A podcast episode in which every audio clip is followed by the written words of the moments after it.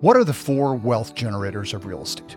Welcome to the Truly Passive Income Podcast, where we dive deep into the world of passive real estate investing and explore the strategies that can help you build wealth and achieve financial freedom without being a landlord. In this episode, we take a closer look at the four key wealth generators of real estate leverage, appreciation, tax benefits, and cash flow, and how they can work together to create a truly passive income stream. We also discuss some common misconceptions about real estate investing and share tips for getting started in the industry. So, whether you're an experienced investor or just getting started, join Clint and me as we explore the powerful world of real estate investing and show you how you too can create truly passive income that can help you achieve your financial goals. Welcome to the Truly Passive Income Podcast. I'm Clint. And I'm Neil. Today, we're going to talk about the four wealth generators of real estate investing. And those are leverage, appreciation, tax benefits, and cash flow. And we're going to go into a little bit more detail about each one. But let's start with leverage. And you want me to jump in? You want me to start? Yeah, go ahead. Take Okay. All right. So the first one is leverage, and that refers to using basically using debt to acquire a property. It allows an investor to control a much larger asset than they could otherwise control with a relatively small amount of their own money. And because an investor is using only a small amount of their money, juices their returns quite a bit. And to keep things simple, we're going to use nice round numbers.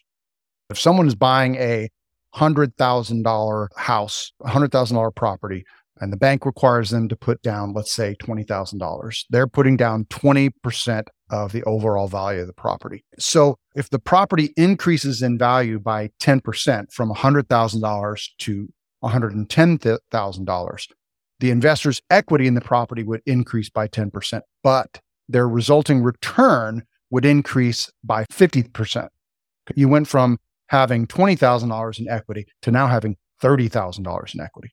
However, without leverage, let's say you use your entire $100,000 to buy a property and it increases by 10%, then your return is only 10%. So that's the real power of leverage. Uh, the other thing is that if you use long term fixed rate debt, you're locking in a mortgage payment for a long term, let's say 25 to 30 years. That mortgage payment doesn't change over time unless you've gotten an adjustable rate mortgage, which we discourage people from doing. And as inflation takes hold and your the value of that property increases and the, the cash flow that it is producing, all that stuff increases, your expenses don't increase at a, a higher rate. Go ahead. That's exactly right. So another way to look at it is leverage increases the velocity of your money and your portfolio and your cash flow over time. So specifically, if in your example, if you have $100,000 and you go buy a house for $100,000 and you pay cash for it, and over time it goes up 10, 20%, you're going to make that extra $10, $20,000. But if you look at the opportunity cost of what you could do with that money in other places, what's the long-term benefit or loss that you would have over a 15, 20, 30 year period by leaving that money in?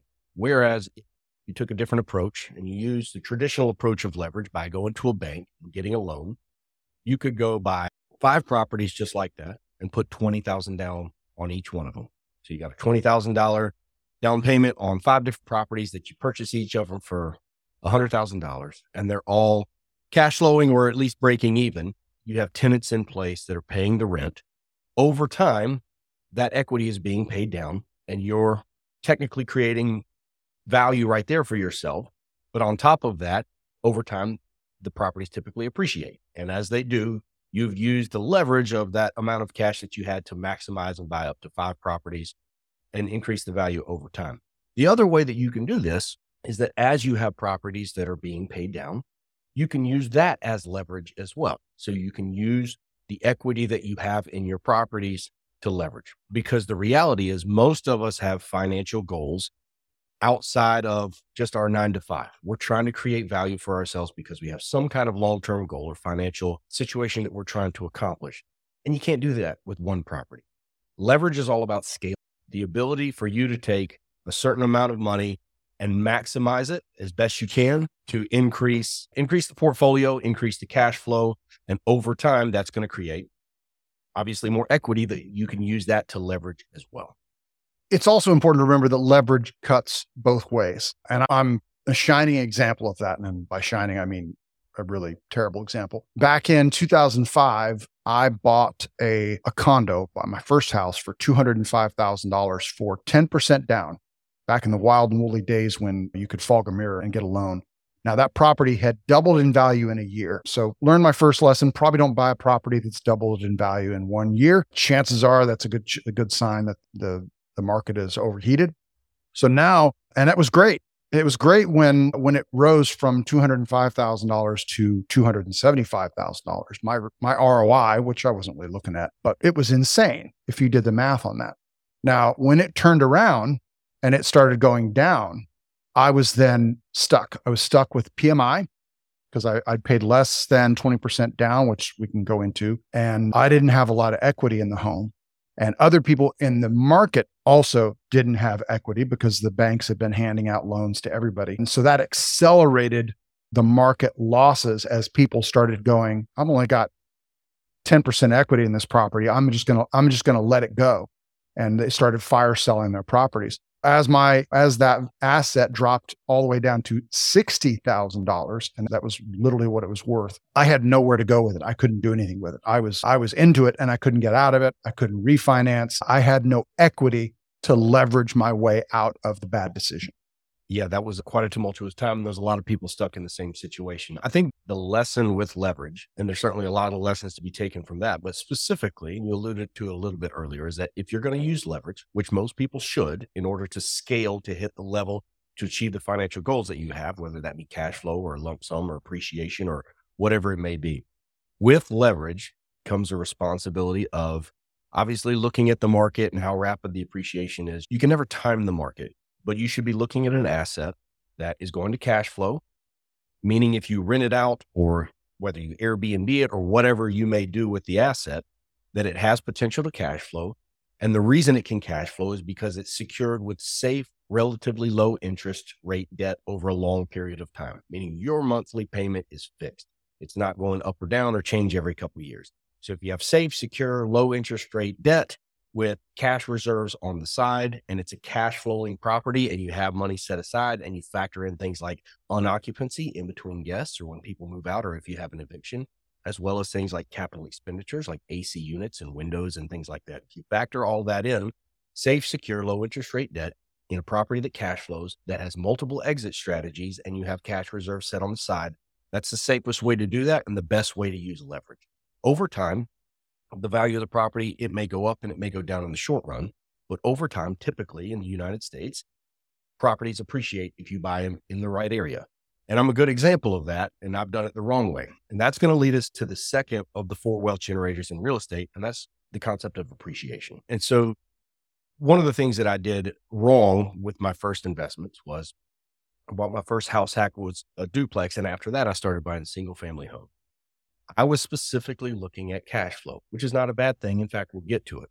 But just looking at cash flow, I was 24, 25 years old, and I'm looking at this. Okay, I can buy these properties in the post 2008 crash, and I can pay thirty, thirty-five thousand dollars all in to have a small brick house with a decent roof without leverage. Correct. Without any leverage, I didn't even understand the concept at the time. I'm just paying cash because then I don't have any debt on it and they're cash flowing. I'm making around after property management and things like that. I'm making around $6,000 a year and I'm strictly looking at the cash flow, which on paper is great. The problem was these weren't the best tenants. It wasn't the best areas of town.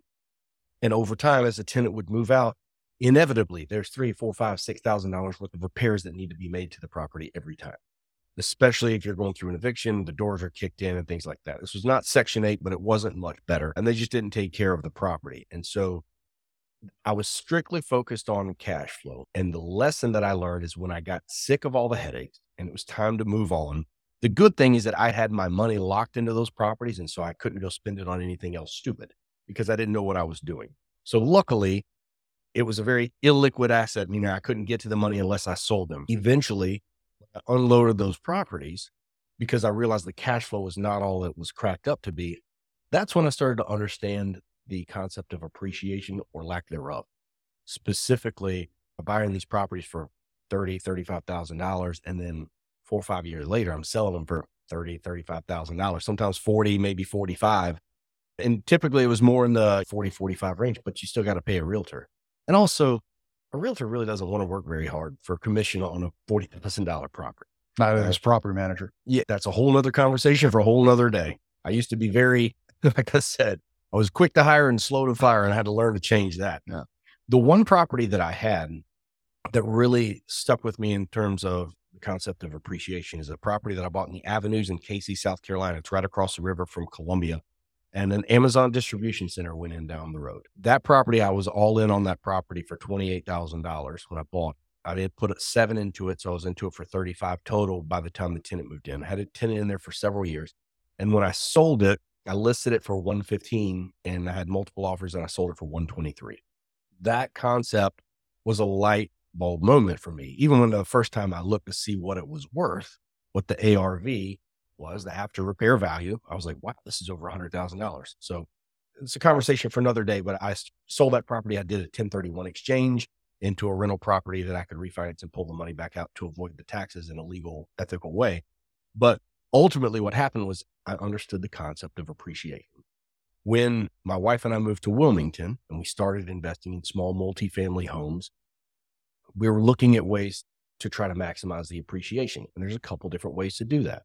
So, appreciation in general, that refers to the increase in value of a property over time. So as the value of the property increases, the investor's equity increases as well, putting value basically straight in your pocket.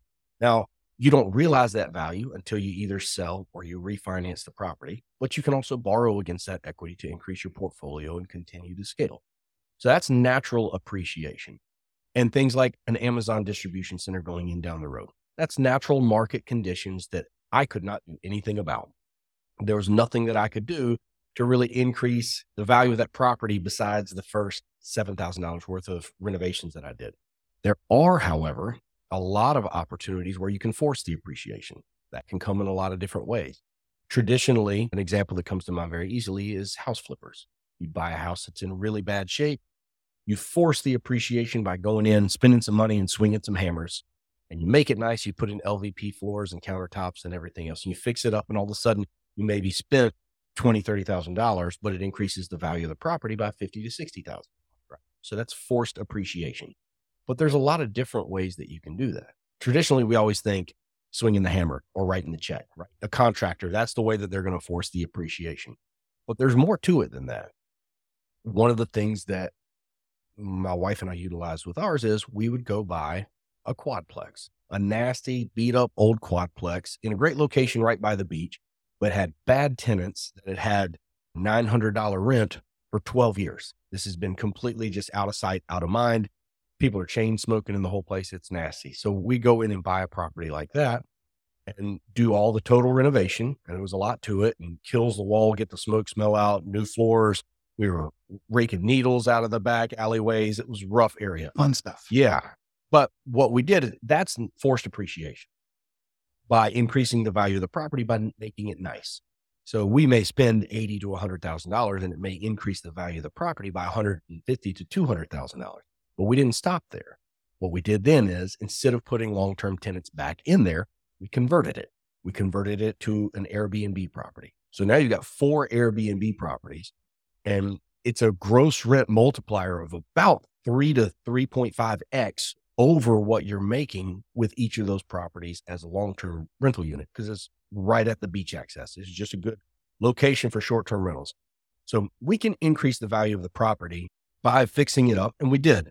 But on top of that, if you 3x the cash flow on the property by converting it to a separate asset class, that drastically increases the value of the property as well, because then the valuation is not necessarily just on the bricks and the sticks it's on the business and the rent coming in from the property. So when a bank looks at that, they see, okay, we see the value of the brick and mortar, but also this is generating $180,000 a year in gross rents with a net of after all debt service and everything else is paid of around 85 grand after property management, taxes, and everything else.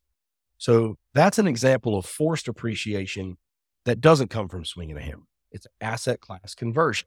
And another example is If you take an old Kmart building and you, it's been sitting empty for eight to 10 years, and you gut the inside and you cut a hole in it so you can drive inside of it and you put 600 self storage containers inside of it. So it's climate controlled self storage. That completely changes the valuation. So the valuation of that property may have been worth what's a warehouse worth? 12 bucks a square foot or whatever it may be. All of a sudden you convert it to something that may be 20, $25 a square foot, depending on the market, completely changes the valuation. So natural appreciation is over time. There's really nothing we can do about that except for looking at the path of progress trying to buy in an area that we know is going to increase in value over time, like the island where you and I live. I think we both agree that over time, land on an island next to the beach is a limited commodity and there's likely to be natural appreciation here. On top of that, we look for ways to do forced appreciation. And on a rental property, it may be converting it to an Airbnb. If it's already an Airbnb, it may be from going to pet friendly or putting an electric vehicle charging station. Anything that changes your bottom line of increasing your net operating income increases the value of the property because it's not just the property, it's the business that that the property contains. And on top of that, like you said, a self storage or expansion. One of the things that we do is we buy self storage facilities and we look for opportunities to pick up two or three acres next door and add boat and RV storage or covered boat storage or build a whole facility, sometimes going up and adding a mezzanine to existing facilities and things like that. So all of those refer to the increase in the value of the property that is actively pursued by the property owner or investors through improvements and other strategies, marketing strategies and things like that. So those are all ways that we can force that appreciation and the appreciation in that property then goes back to the concept of leverage. A lot of times we can take the equity that we've created created through that natural or forced appreciation and then leverage that to go on and continue to scale. And that's going to bring us to to the next concept on our list. Before we move on, I want to also encourage you to talk about the fact that smart real estate investors, and you alluded to this, maximize both natural and forced appreciation. And really the only way that, as you mentioned, that you can maximize the natural appreciation is to buy right, buy in the right area, buy in the path of progress, buy in areas where the land is limited commodity, buy in areas where the jobs are being created, where employers are coming in. And then on top of that, if you can also then force the appreciation, like you've done with your Airbnb properties, like we've done in areas where we're doing Kmart conversions that are where they're building, you know, they're building $540 million casinos. That is what we mean by that's a market force there. That is, it. and not to say that we're brilliant. I mean, we, that's a tough one to predict, but you can do your best by looking for areas where there seems to be that natural appreciation that's happening. And some of them are not hard to predict. There's a $550 million casino going in Danville, Virginia that has broken ground recently. That one was coming a mile away. And the only issue we had there is then it's really hard to get a permit to build because there's 10,000 people putting in for permits because it's an area that's going to appreciate yeah. so dramatically. But on top of that, this is all a game, right? Uh, in a lot of ways, the government incentivizes development in different areas. And so qualified opportunity zone is another example of that's the path of progress. And part of the, it's the natural appreciation of a lot of money pouring into an area and making it nice, but it also is the tax benefits that come from being in a qualified opportunity zone. On a local level, city council, zoning, pay attention to new roadways and things like that going in are all ways that you can't control it, but you can try to keep an eye on where the path of progression is, buying in that area, trying to buy under market before a lot of people realize the change that's coming, and then forcing the appreciation. Gotcha. All right. As you mentioned, the next wealth generator in real estate are the tax benefits. I don't think it's any secret that the government likes to encourage real estate investing by providing a lot of tax benefits. We had a, a real estate investor president a few years ago. Love him or hate him, he he maximizes real estate and the tax benefits for his benefit. Almost every representative on every side of the aisle, left, right, and center, use utilizes real estate to build wealth. And I always I always challenge people when they say they're going to get rid of that tax benefit any time. Okay, so they're going to do something that's going to hurt them. Chances are no. So, what are those different tax benefits that are available to a real estate investor. The first one, the obvious one, is just deductions. That's the IRS allows you to deduct the expenses associated with running the property from your income. So the, the repairs, the ma- the cost of management, you name it, anything that's an expense that lowers your income is going to be can be used as a deduction in the year that you took it. The other avenue is what's called a 1031 exchange. Now, if you're not familiar with this, a lot of people aren't. This allows investors to defer paying the capital gains that you would pay on an investment property on the sale of that property by using the proceeds from the sale of that to basically purchase a new similar property. That's and, right. Yeah, I actually mentioned an example of that in the previous concept, and I'll expound on that a little bit. The property that I bought in the Avenues in Cayce, South Carolina. I was all in on that property for 35 grand. And when I sold it for 123, obviously that was gonna that was gonna show quite a capital gain there. So the way that I mitigated that is I used a 1031 exchange to take the money from the sale of that property, and it was a rental property. It can't go into my primary. It has to go into some other type of rental property that is of equal or greater value. It's a way that the government is incentivizing people to take their money and reinvest it and continue to improve. And really what you're doing is you're taking the taxes that you would pay from that capital gain and you're just kicking it down the road. You're it's deferred to a later date. So I did a 1031 exchange where I sold that property and then within the way a 1031 exchange works is that I have 45 days to identify up to three properties that I'm interested in and a total of 180 days to close on one of those properties. So you use a 1031 exchange specialist. It's an intermediary. When you sell one property, they take the cash, they put it into a, basically a holding account. And then when I identify and purchase another property, they show up to close with that money. And I purchased that property. That allowed me to not pay all those taxes that I would have had to pay on the sale of that first property and roll it into another property. Now, one of the ways that you can leverage that is by doing basically that property was essentially a flip, even though I did it over time. And then I took that flip money, I did a 1031 exchange into another long term rental property that I bought at a discount because it was in very rough shape. I did $17,000 worth of improvements to that. And then it drastically increased the value. I was able to refinance and pull $108,000 back out but because that came by way of a refinance, it was a non taxable event. That doesn't count as a capital gain. And I'm not trying to get too into the weeds on this, but it essentially, the 1031 exchange allowed me to sell the first property. And instead of realizing that capital gain and paying the taxes on that, using a 1031 exchange into another property, I used forced appreciation to increase the value of that property. And then I refinanced and I leveraged the property to pull the cash back out at an 80% loan to value rate, which put $108,000 back in my pocket. Tax free. Completely tax free.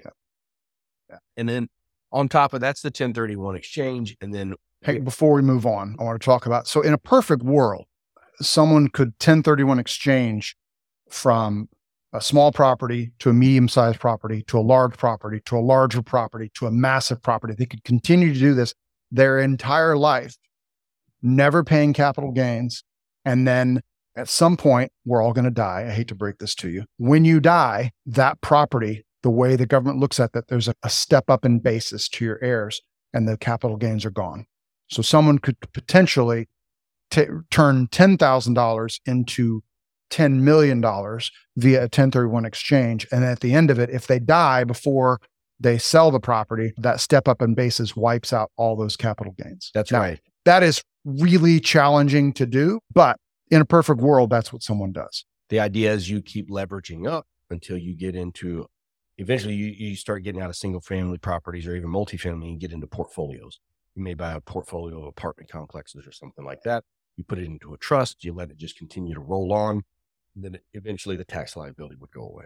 Yeah. And we're not going to get down into the weeds on 1031 here. It's a fairly complex process, and that's why you need an intermediary. And it's not, you can't do it with just any property, with just any asset class. It has to be, it has to be a like kind. It has to be, what did you call it? it has to be that's the same or greater in value. And it also has to be a rental property or commercial property. Got it. Got it. Okay. The next tax benefit is depreciation. And that's the process of gradually reducing the value of the property over time for tax purposes the IRS realizes that a structure over time starts to deteriorate and allow you basically to depreciate that at a certain rate over I think with 27 and a half years for primary residence or just a single family home is 31 and a half years for commercial property. Got I believe. I'd have to Yeah. double check, but I'm Yeah, yeah. sure that's right.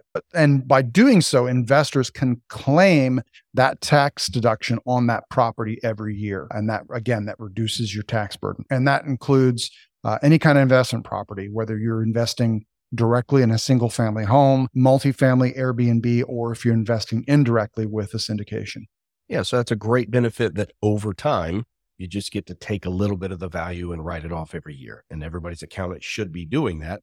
However, there's a little bit of a loophole that we're dealing with these days where you can take that depreciation a little bit faster. Specifically, it's an idea that works really well with Airbnb properties. And it's something that I've done on several of mine and have more to do. But basically, what it down, does is it breaks down the various components of the property, such as the land, the building, and then all the personal property inside of it, the fixtures, even bedding and things like that. It allocates different value to each of those components and then allows you to depreciate it more quickly. Instead of doing it over a 27 and a half year period or 31 and a half for commercial, you can take it a lot faster.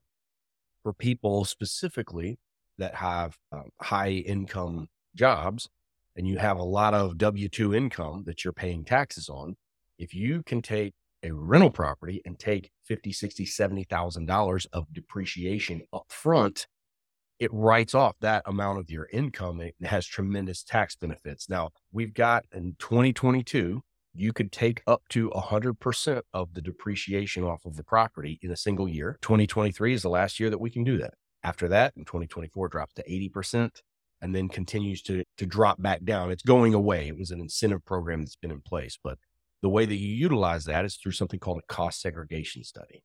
It used to be something that was really only for the ultra wealthy. It's become something that's very palatable. I think at some point we're going to have a cost segregation specialist on to talk about that a little bit more in depth. But you can usually get a cost segregation study done. I think mine recently was under $3,000 and ended up saving us around $60,000 in accelerated depreciation. And so that's something that is a vehicle that can be used now and next year, or I guess it's almost next year right now, probably will be by the time this comes out. So that's another tax benefit in terms of just the straight line depreciation. You can utilize a cost segregation study to have accelerated depreciation. So let me just touch on that. Again, we're not going to get really into the weeds here on taxes because neither one of us are, we're both terrible CPAs. And I think we'll have an expert back on here at another time. But one of my understanding of what the way it works is you can actually put that depreciation, that accelerated depreciation into a bucket and then use it at any time in the future. You don't have to use it all in that year. I mean, so if you have some ability to take $120,000 in accelerated depreciation, but you only need $20,000 this year, you can just take $20,000 and you still have $100,000 in sitting in that depreciation bucket. That's exactly right. It carries forward. And so that's why it's such a good idea to anyone that can do it in 2023 for any property, you should, especially if you have a short term rental Airbnb style property. I've got another quadplex that we're doing this coming year just because I probably won't need the depreciation, but it carries forward and it carries forward at 100%. So if you can take it, take it and it carries forward.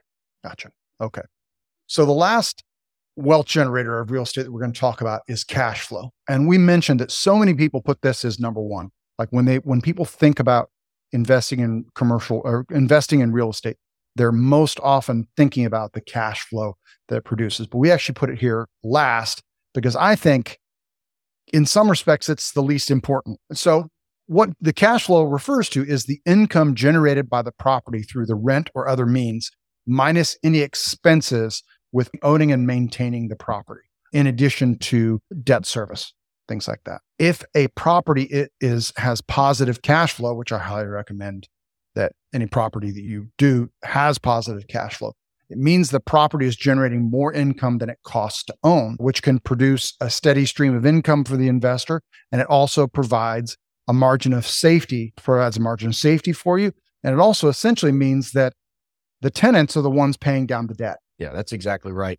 I think most of the time what people find is that if you're, it's difficult to get rich off a single family home. There are people that do, that do it at scale and buy them at the right price and understand the concept of leverage and forced appreciation and things like that. But ultimately, what happens is everyone looks at the cash flow on the property as king.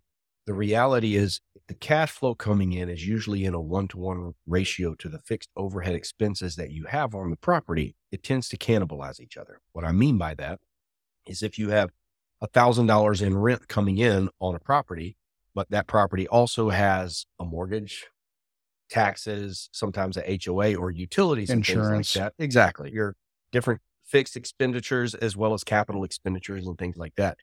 It's difficult to create very much margin, and the margin you do create can be wiped out very quickly. Like in my example, when tenants were moving out and I had to go back in and fix things. Usually, people that start investing in properties where the cash flow is in a one to one relationship to the fixed overhead get disenchanted fairly quickly and until they run into multifamily.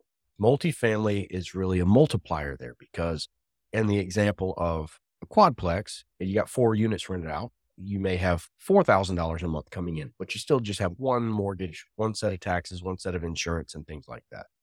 If you can mm, change that to, for instance, like an Airbnb property, then it might be the equivalent of three to four thousand dollars per unit coming in every month, and it really maximizes the cash flow. So everyone looks at cash flow and specifically looking at okay, well, how do we maximize the cash flow? Can we do that through forced appreciation and put some money into the property, increase the rents to fifteen hundred and things like that? That's really it's obviously important, but I think that the reason that we have this at the bottom of the list is because this is actually not where most millionaires are made the cash flow is important. In fact, it, you absolutely have to have it for a property to operate and to stay in your portfolio in the long term, in the long term, or else it's going to erode your portfolio. But the cash flow in general, it's nice to put that money into your pocket that you can reinvest. But that's not where most of the value comes from over time. Yeah, the cash flow is extremely important. The tax benefits are extremely important and things like that. But ultimately, the appreciation is what has the opportunity to create the fastest increase in value and the biggest swing and change to the velocity of your life in terms of financial implications. You have to have the cash flow, but if you get the cash flow in an area that's appreciating and you tie all those things together, that's where the real value comes from. So, again, sort of what you talked about was it's very difficult to get a single family, a single unit property. And I'm gonna, we're going to talk about units here to cash flow because like you said it gets the cash flow gets cannibalized by all the things you mentioned before um, the expenses the capex. Whereas where you start when you start getting into multi-unit properties from small multifamily to large multifamily to self-storage with multi-units you're not it's a lot harder for that one unit to cannibalize the cash flow and it starts to expand on it. Did you want to add anything on that? Yeah i do. And i think i don't want to get lost on the fact that a lot of what we're talking about doesn't really tie into the title of our podcast, which is truly passive income. But these concepts, this is the ground floor. This is the foundation. And these concepts, a lot of what I learned the hard way and some of what you learned the hard way by getting most of it wrong and a few things right here and there. The underlying concept and the idea of cash flow, appreciation, understanding the tax implications and things like that leads to where we are now, which is the understanding the value of multi units, right? where you have multiple sets of income coming in by cash flow against a single set of fixed overhead. That same concept applies whether it's a quadplex or a duplex or a 120 unit apartment building or a 600 unit self storage facility. And the idea of forced appreciation and asset conversion, taking something one time I took, I took a triplex and it needed some help, needed some work. So we purchased a triplex and we used forced appreciation to swing hammers and go in and fix it up and make it nice. And then we converted it to an Airbnb property, which really jacked up the rent. And then we realized that a two bedroom, two bath was doing around $50,000 a year in short term rentals, but a one bedroom, one bath was doing around 40. So we took one of those two bedroom, two bath unit and we split it in half and we put a kitchenette in and we created a quadplex out of the triplex. Now, it's not always easy to do that, and you have to deal with zoning and permits and things like that. But that drastically, it increased the cash flow on the property by another thirty thousand dollars. So you could look at that and be like, "Well, that really increased the cash flow. It's a lot more money in my pocket."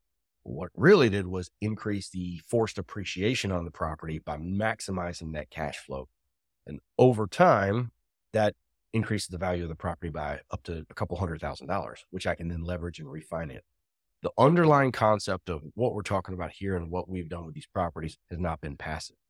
But the same concepts apply when you take it to a bigger level and you get to the apartment complex, the self storage facility, RV parks, whatever it may be. The underlying concepts are the same. So these are the nuts and bolts.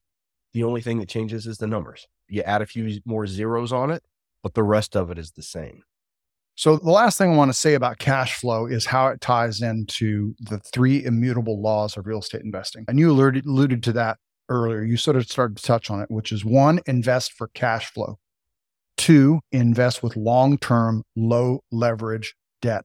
Don't over leverage yourself and don't invest with an adjustable rate mortgage. And three is have sufficient cash reserves. If you do those three things, most of the people who did those three things survived the 2008 crash. The people who got wiped out in 2008 either bought properties that weren't cash flowing, they bought them with, they over leveraged, they, like I did, with an adjustable rate mortgage, and they didn't have sufficient cash reserves. I think what cash flow, what I often describe cash flow, the primary purpose, the first purpose of cash flow is to allow you to leave the lights on. It allows you to keep the business running while those other three wealth generators do their work. The one thing I would add to that, and those are obviously the three laws that have stood the test of time. One thing that I think was really important, especially during COVID, was understanding that there is a fourth principle that, if possible, and you can add it in, it creates an added buffer, is multiple exit strategies. So if you have a property, for instance, if you're buying a warehouse and the deal works as a warehouse, but then you're converting it to a self storage facility, it can be multiple things if you need it to. If I'm buying a property that's got bad long term tenants in there and fixing it up, and then I'm converting it to an Airbnb, and then all of a sudden, COVID in March of 2020 happens and short term rentals in our market are shut down.